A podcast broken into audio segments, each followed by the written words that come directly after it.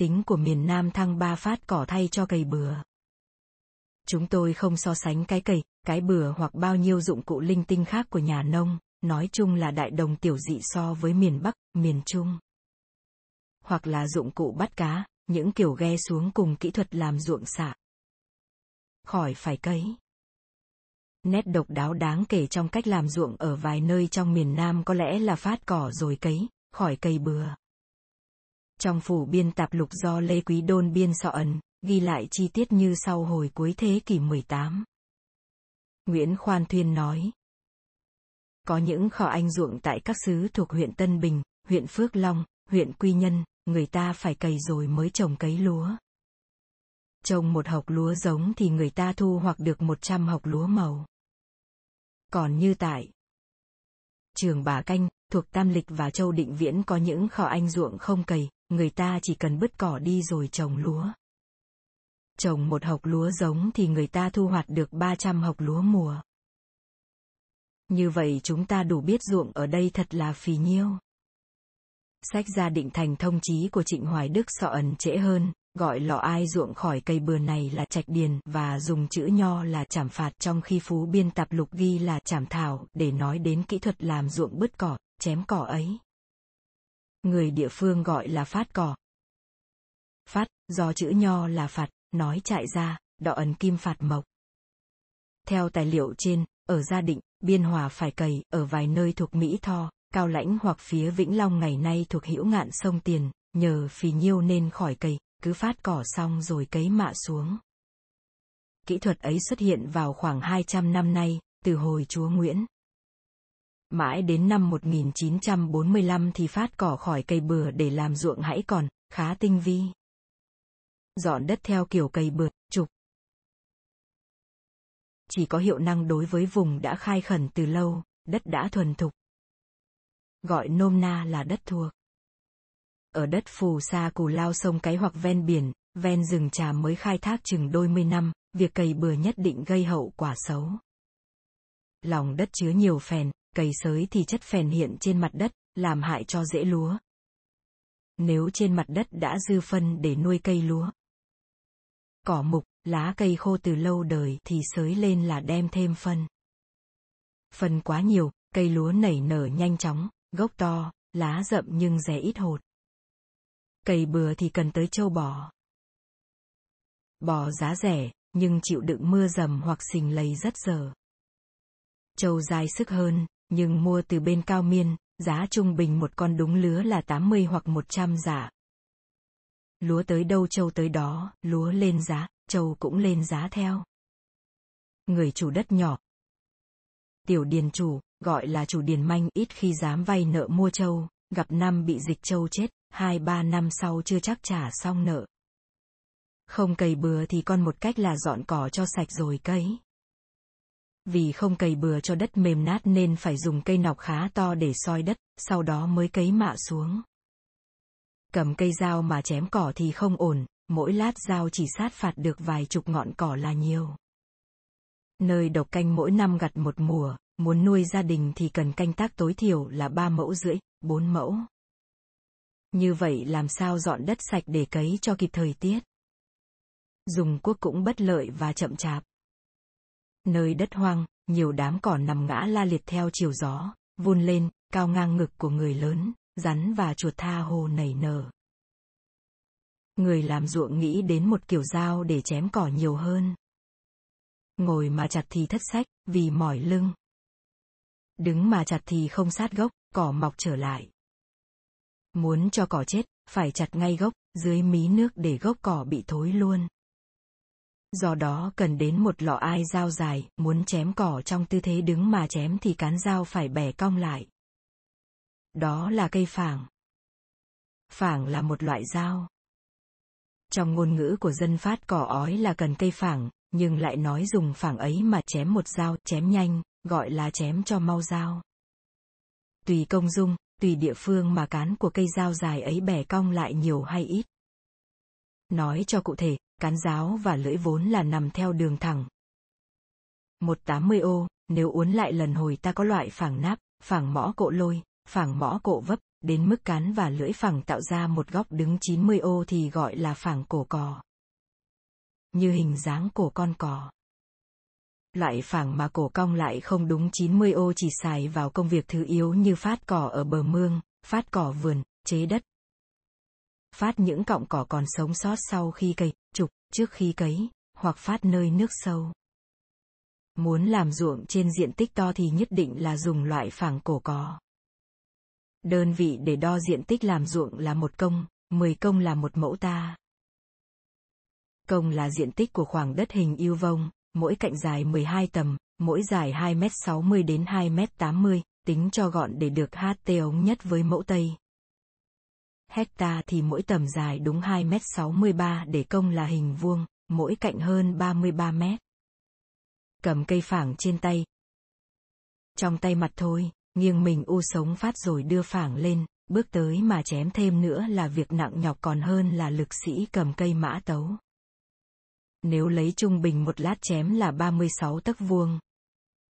Hình vuông mỗi cạnh 6 tấc thì muốn dọn cho sạch cỏ trong một công đất, cần đến non 2.000 lát chém. Cây phẳng trung bình nặng hơn 3 kg, dài 85 phân. Tính theo vật lý, muốn dở cây phẳng nặng 3 kg ấy lên khỏi đầu, phải tung ra một sư cổ ực 3 lần nhiều hơn. Phát một công đất, mệt như một lực sĩ cầm quả 10 kg trong một tay, cử động 2.000 lần. Vì nặng nhọc như thế nên phát cỏ trên diện tích lớn là độc quyền của bọn đàn ông trai tráng. Tay mặt cua cây phẳng, tay chạy cầm cây cù nèo. Còn gọi là kèo nèo, để kèo. Vạch cỏ cũng 2.000 lần cho chống chân cỏ, không thể chém bừa vãi trên ngọn vì như thế thì cỏ sẽ mọc lại. Người phát phải khom lưng cho lưỡi phẳng nằm ngang song song mặt nước và dưới mặt nước. Việc phát cỏ không thể kéo dài ngày này qua ngày kia suốt năm. Mùa phát bắt đầu từ tháng 5 âm lịch đến khoảng rằm tháng 6 âm lịch là chấm dứt. Phát quá sớm khi đất ruộng còn khô thì cỏ sẽ mọc trở lại như cũ. Phát quá trễ khi nước mưa lên cao trong ruộng thì khó chém sát gốc cỏ. Trong 45 ngày do yếu tố thời tiết quy định chặt chẽ, thật ra chỉ phát được có 40 ngày, khi đang mưa mà bỗng dưng trở nắng đôi ba ngày, phát cỏ là vô ích đôi ngày xua, gốc cỏ sẽ nhô lên vì nước cạn, cỏ mọc lại như cũ. Buổi phát tính từ khoảng 6 giờ sáng đến 11 giờ trưa, người giỏi thì rồi một công, trước khi ra ruộng thường là ăn cơm rang cho no dai. Buổi trưa và buổi chiều, cần dưỡng sức cho ngày mai, phát xong thì người mạnh khỏe cũng bể nghề trong mình, lờ 9 giờ vì thấm mệt. Một số trai tráng thiếu sức khỏe hoặc vì chưa nắm được kỹ thuật nên phát không rồi một công, đành để ngày sau mà phát tiếp.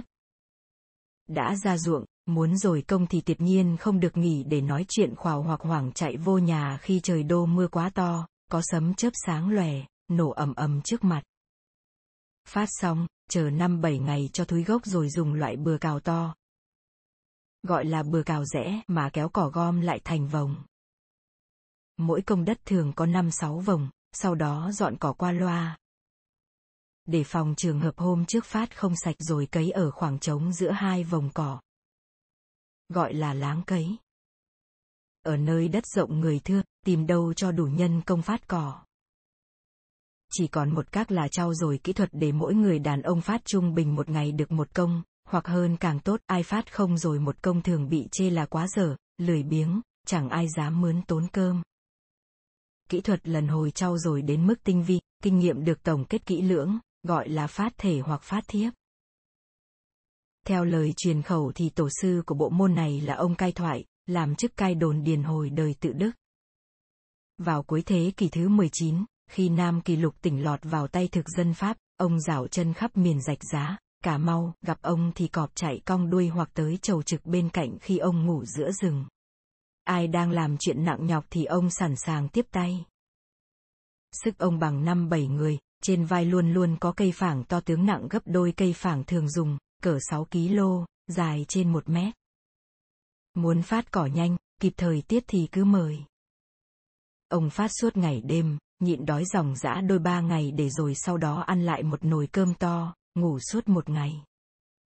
Nhiều người đi phát cỏ dạo, làng này qua làng kia, xưng là đệ tử hai đời của ông cai thoại. Quả thật, họ phát nhanh gấp đôi người thường, từ 2 đến 5 công mỗi ngày. Họ tự nhận là được tổ sư truyền đạo, nhờ thần thánh phù hộ nên sức lực mạnh khỏe, lúc ra ruộng phát cỏ thì cứ quơ tay như người lên đồng bóng, như người đi thiếp, thông cảm trực tiếp với thần linh khuất mặt. Ai muốn thọ giáo, họ đòi số tiền tổ khá cao, lúc dậy thì lựa ban đêm, không cho ai lại gần. Vài thầy giật tiền của học trò trước khi dậy, và đa số đều là nói láo, mượn tiền để xài, sau đó phát vài công rồi trốn hoặc nằm ngủ, viện lý do là chưa đi thiếp được, thọ ẩn thánh chưa nhập vào xác. Lẽ dĩ nhiên, các thầy phải nắm được vài bí quyết nào đó thì mới lường gạt được người trong xóm vốn chuộng thực tế. Các thầy có thể biểu diễn trong một vài giờ hoặc một buổi, nhưng phát từ sáng đến chiều thì không tài nào đủ sức. Muốn phát cỏ cho nhanh, phải kỹ lưỡng từ cách chọn thợ rèn phẳng rồi chọn thứ thép thích hợp, và nên chọn loại cây làm cán phẳng để khi phát ra bàn tay được mắt, không phồng. Và học kỹ thuật mài phẳng như thế nào cho bén lâu, khỏi tốn thời giờ mài tới mài lui. Khi quá lụt, lưỡi phẳng không chạy nhanh dưới nước. Lại còn tư thế đứng và bước của người phát, đúng chữ bộ chữ đinh như võ sĩ. Chân trái phía trước, chân mặt phía sau, chém dao thứ nhất. Bỏ chân sau qua bên trái đồng thời vung cây phẳng lên cao để chuẩn bị. Bỏ chân trước qua bên trái, chém lát dao thứ nhì ngay khi ngón chân cái vừa đặt xuống đất. Việc hợp lý hóa từng động tác này, nếu thực hiện đúng thì với hai dao chém xuống liền danh nhau, có thể thanh toán một vùng cỏ rộng 9 tấc. Bề dài của cây phảng và dài đến 4 mét 20, tức 3 mét vuông 78, khi chém, cây phảng chạy theo hình vòng tròn, được nửa vòng trước mặt người phát. Nhiều người phát cỏ giỏi giữ mức trung dung, tập luyện kỹ thuật dao vuông, tức là mỗi lát chém phải thanh toán một vùng cỏ vuông bề ngang 9 tấc bề dài 9 tấc. Như vậy, thay vì dùng 2.000 lần chém như các tay thông thường, người nhà nghề chỉ dùng 1.400 dao để giải quyết một công đất. Cây phảng góp phần quan trọng vào việc khẩn hoang ở một xóm nhỏ với vài mươi nóc ra, số ruộng canh tác có thể lên hơn trăm mẫu, trong hoàn cảnh thiếu hoặc không cần châu bò. Mãi đến năm 1945, phát cỏ vẫn còn là công việc cần thiết và nặng nhọc nhất của nông phu trong nhiều vùng ở Hậu Giang. Để khích lệ, vài người bày ra sáng kiến thi đua phát cỏ. Gọi là phát kình, theo nghĩa kình địch, ăn thua, có kẻ thắng người bại, mỗi thầy chọn một đệ tử giỏi nhất của mình và một ông kỳ lão đứng làm trọng tài. Trên hai công đất giáp danh nhau, khi lệnh ban hành, hia người cứ hơi phẳng, nhịp nhàng, không dám bỏ một giây, trong khi thầy khom lưng đi bên cạnh con gà nhà của mình mà khoác nước lên đầu, lên vai cho người lao lực kia được mắt, ít mệt. Lẽ dĩ nhiên là ăn thua bằng tiền. Chi tiết đất phì nhiêu, bứt cỏ để trồng lúa, không cần cày bừa mà Lê Quý Đôn và Trình Hoài Đức chép lại là như thế. Người phát giỏi thường ỷ tài nên lắm khi cờ bạc quá mức, thua thiếu rồi lãnh tiền chứ ơ, tới mùa mưa chỉ làm để trả nợ hồi Tết. Và đời sống của họ không hơn gì những nông phu khác. Tình trạng thất nghiệp, khiếm dụng của xứ mỗi năm là một mùa ruộng. Kinh nghiệm của người già cả đã tổng kết là cứ hai năm làm ăn khá giả được mùa thì bất cứ chín địa phương nào cũng phải gặp một năm thất mùa. Trong sáu tháng ở không, chờ lúa chín hoặc sau Tết chờ khi trời đổ mưa, người dân sống bằng nợ, vay với tiền lời quá cao. Gặp khi trong gia đình có tang chế, thân nhân đau ốm thì số nơ gác lại năm sau. Những năm thu hoạch ở mức trung bình, người làm ruộng chỉ đủ ăn cho tới tháng 3, tháng tư âm lịch là vay lúa, vay tiền. Mấy tháng rãnh rỗi ấy, người dân ở thôn quê vì thiếu tiểu công nghệ nên chỉ còn một con đường là sống lê thê, trước sau gì cũng nghèo, không chơi thì chẳng làm gì sanh lợi cả. Vào mùa mưa, nhiều gia đình không có đủ mắm mà ăn, vì hồi mùa cá họ không rảnh rang mà bắt, nếu làm mắm được chút ít là đã bán rồi. Vào tháng 7 tháng 8, nhiều người lâm vào cảnh thiếu gạo, chủ điền chỉ cho vay ở mức vừa phải, ruộng canh tác tới đâu thì được vay tới đó. Nhiều người đã bán bớt số lúa vay ấy, lấy tiền mặt mà chi dụng trong gia đình, đó là chưa nói tới trường hợp người gia trưởng bệnh hoạn, ai dám cho vay khi chắc chắn là không bao giờ trả nổi. Thói ăn chơi lan tràn, từ HC ở làng chợ tổng đến xóm nhỏ.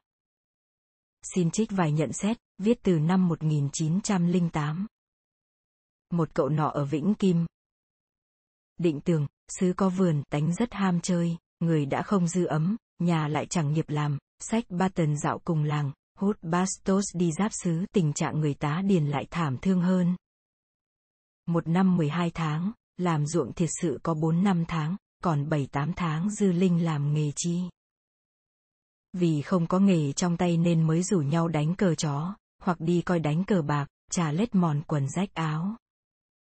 Và đây cũng là sự nhàn rỗi, trong thôn xóm vào thời ấy.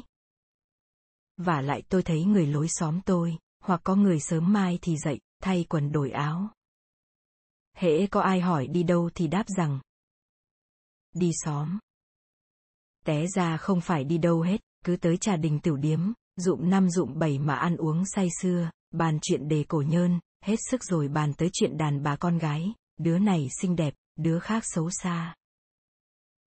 Nói cho tới giờ ăn cơm thì trở về mà ăn, hoặc có đứa ra đánh đáo tưởng ăn công cho tiêu cơm, có đứa kiếm năm bá các bạc ra mướn xe máy mà chạy một hai vòng, đến nỗi đổ mồ hôi mồ hám mà cũng chưa chịu về, người ta có hỏi thì lại nói chạy cho tiêu ơ vì tin rằng trước sau gì cũng cực khổ mang nợ mà không bao giờ trả nổi, nên nhiều người dám ăn xài to trong dịp Tết, mua nào là rượu cô nhắc, thuốc xì gà và rất nhiều pháp để vui ba ngày, sau đó đi làm mướn suốt năm tháng cho mấy chủ tiệm Huê Kiều, khiêng vác đồ đạc, hoặc trèo ghe lúa. Lập luận khôi hài của người lâm vào cảnh khiếm dụng, bán thất nghiệp ở miền Nam là trời xanh thì trời dưỡng, thiên xanh nhơn hà nhơn vô lộc, địa xanh thảo hà thảo vô căn. Trách nhiệm ấy về ai? Ngoài trách nhiệm của thực dân Pháp, ta nên nhớ là giới thương gia hoa liều bấy giờ vốn lợn, việc làm ăn của họ dính dấp tới những tay mua bán lúa gạo thuộc vào hàng quốc tế ở Tân Gia Ba, ở Hương Cảng. Ai làm ăn vốn nhỏ là thất bại. Giới đại điền chủ ở Nam Kỳ lúc bấy giờ chọn lực con đường chắc ăn hơn. Dư tiền thì mua thêm đất ruộng, thâu thêm địa tô, đất không bị mất mát. Hơn nữa, nếp sống điền chủ được sung sướng, thành HT ơi như ông Hoàng nhỏ nhỏ. Nếu coi sóc một công ty thương mãi, một hãng xưởng họ phải bận rộn hàng ngày quá nhiều thời giờ, lại thêm mệt óc tính toán. Thank you